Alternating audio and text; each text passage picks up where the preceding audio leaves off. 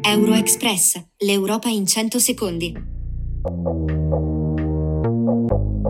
Buonasera e benvenuti con Euroexpress, le notizie del giorno dell'Unione Europea in 100 secondi, curate da Reactive Italia.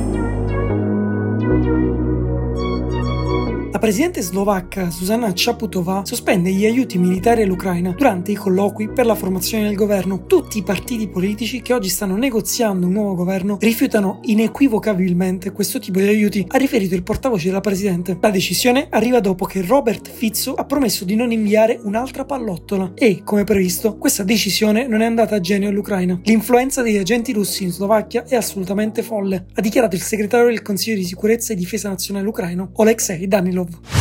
La Corte dei Conti europea ha controllato la spesa dei fondi UE e del Recovery Fund nel 2022. Su 196 miliardi di euro, l'autorità contabile europea ha evidenziato un aumento significativo degli errori e delle irregolarità, che sono passati dal 3% nel 2021 al 4,2% nel 2022. Emerge anche preoccupazione per il bilancio dell'UE per il sostegno all'Ucraina e per l'incremento dei costi di finanziamento per il rimborso del debito dell'UE emesso per finanziare il Next Generation EU.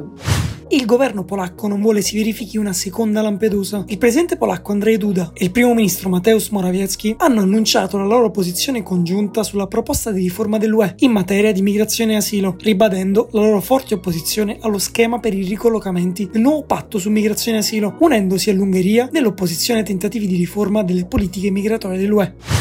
32 tra ex politici di alto livello ed economisti dell'Unione Europea hanno pubblicato lo scorso 4 ottobre un manifesto per l'Unione Europea al tempo della nuova guerra fredda, chiedendo una capacità di spesa a livello centrale, il completamento dell'Unione bancaria e dell'Unione dei mercati dei capitali, il passaggio a un nuovo modello di business dell'UE e riforme istituzionali. Tra loro l'ex presidente della Commissione Europea Jean-Claude Juncker, l'ex presidente del Consiglio Europeo Herman Van Rompuy, gli ex primi ministri italiani Romano Prodi e Mario Monti.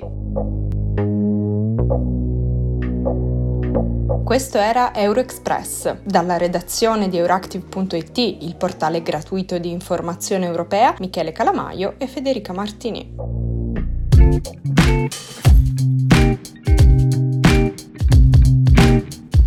Euroexpress, l'Europa in 100 secondi.